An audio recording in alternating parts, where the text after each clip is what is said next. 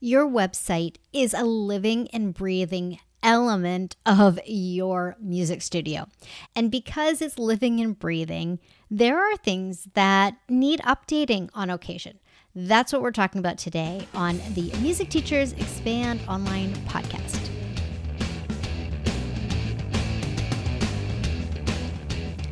Hi, I'm Jaime Slutzky, and this is episode number 289 of the Music Teachers Expand Online podcast, the only podcast dedicated to helping independent music teachers create more impact and income online.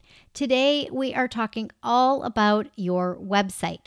I have five things that I want to run through with you to check on your website as you gear up for enrollments in the next school year or whenever you happen to be listening to this. It's time to go and make a quick tune up. Okay? So, number one, we want to check your contact information. Is your contact information still correct? Phone number, email address. If you have a chat bot on there, whatever it might be, your social media, all of those things.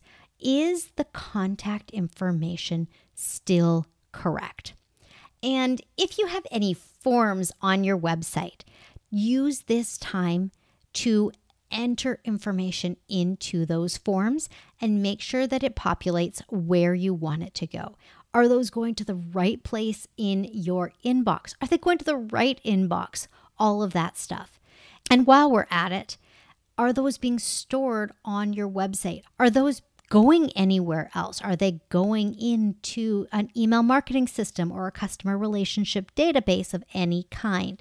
Making sure that when someone reaches out to you in whatever format they do, they are going to be successful and you are going to be able to react to that. That is number one. The second thing that we want to check on our website is our availability and our prices. If you've got your prices and your availability in more than one place on your website, chances are they might be out of sync. Maybe they're in the footer of your website, or maybe you have a services page and you also have a work with me or a lessons page or whatever it is. Making sure that all of your availability and your prices are listed correctly. This is also a great time to look at the integrations that you might have between your posted schedule and your management schedule because those can sometimes be different. The best option, obviously, is to have just one place that you update your availability and your prices, and you keep it updated in one place and it propagates to any other places. That would be ideal. And while we're at it with our schedule, take the time right now to block off when you are not going to be available because of vacations or holidays or what have you. If you take the week of Thanksgiving off, block it off. If you are taking the weeks of Christmas and New Year's off, block them off. If you have a family cruise in February, block it off okay that's really our second thing is our availability and our prices making sure that those are listed correctly the third thing that we want to check on our websites is the student access what kind of level of student access are you providing, making sure that that is super easy for students to do. So, if you are using Muzie for your lessons, make sure that there's a button on your website that makes it really easy for students to access that. If you are using Fons for your scheduling and billing and so on, make sure that that is easily accessible for your students. If there is somewhere that your students are accessing, asynchronous content. Maybe you've got a course on Thinkific. Then you want to make sure that the students are easily able to get to your Thinkific portal directly from your website. Here we are making sure that the students' access is simplified, that they can always just come to your website and get what they need. This is all about the user experience. We want to make sure that it is as easy as possible for your students to get what they need. Number four is your email opt in. If you are growing an email list over on ConvertKit, and I know this ties into the contact stuff a little bit, but this is specifically about growing your email list. If you are growing an email list, we want to have some kind of email opt in on your website. It could be a pop up, it could be in line on the pages, it could be in the header, it could be in the footer. There are a number of places where you can put your email opt in. The key is to make sure that it's there, that it's linked to the right freebie and the right automations inside of ConvertKit. It's good to double check that it's all working.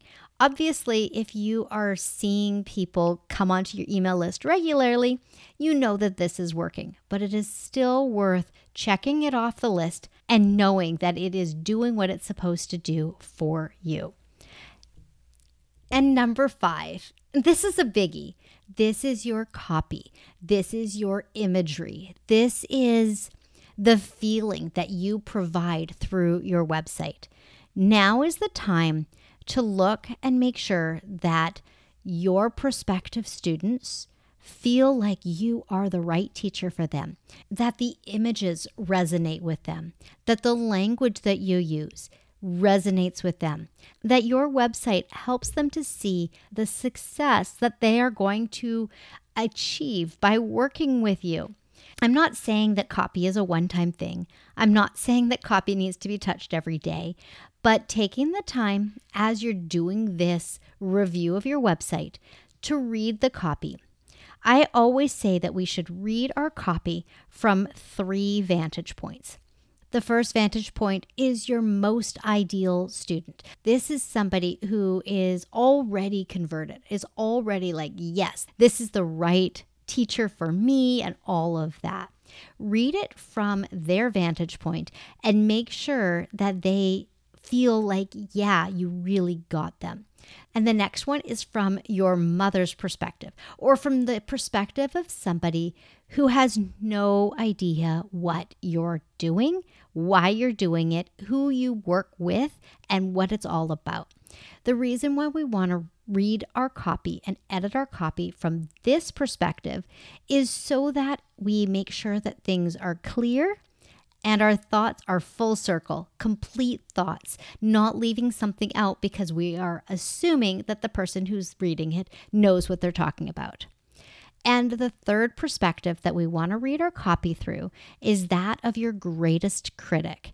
It could be a competitor, or it could be somebody that you went to college with that you just did not get along with.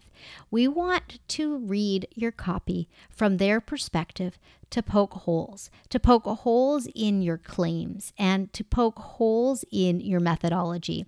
And the fewer holes that they can poke in it, the more solid your copy is going to be and the more it's going to resonate with that next new student. So, again, we want to review our copy and our creative, our images, our videos, and our animations so that they create the right experience for that next student. Okay, again, I'm going to recap real quick. Number one, we want to make sure that everything that's related to contacting you is accurate and working. Number two is your availability and your pricing. Number three is your user experience, making sure that all of the student access portals, all of that stuff is easy for your students to access. Number four is your connections with your email marketing, because we always want to be growing an email list. And number five is your copy, your visuals, all of that stuff. Take the time and go through this checklist. You will be so happy you did. And if there are things that come up on this checklist that you would like help or support with, there is a link to book a call with me. It's callwithjaime.com. It's in the show notes. Click on that, book a time with me, and we will figure out the next steps. I am so excited for you to go back and look at your website and make the most of it so that this next school year, this next enrollment session for your music studio is better than ever. Take care, and I'll have a new episode for you next week.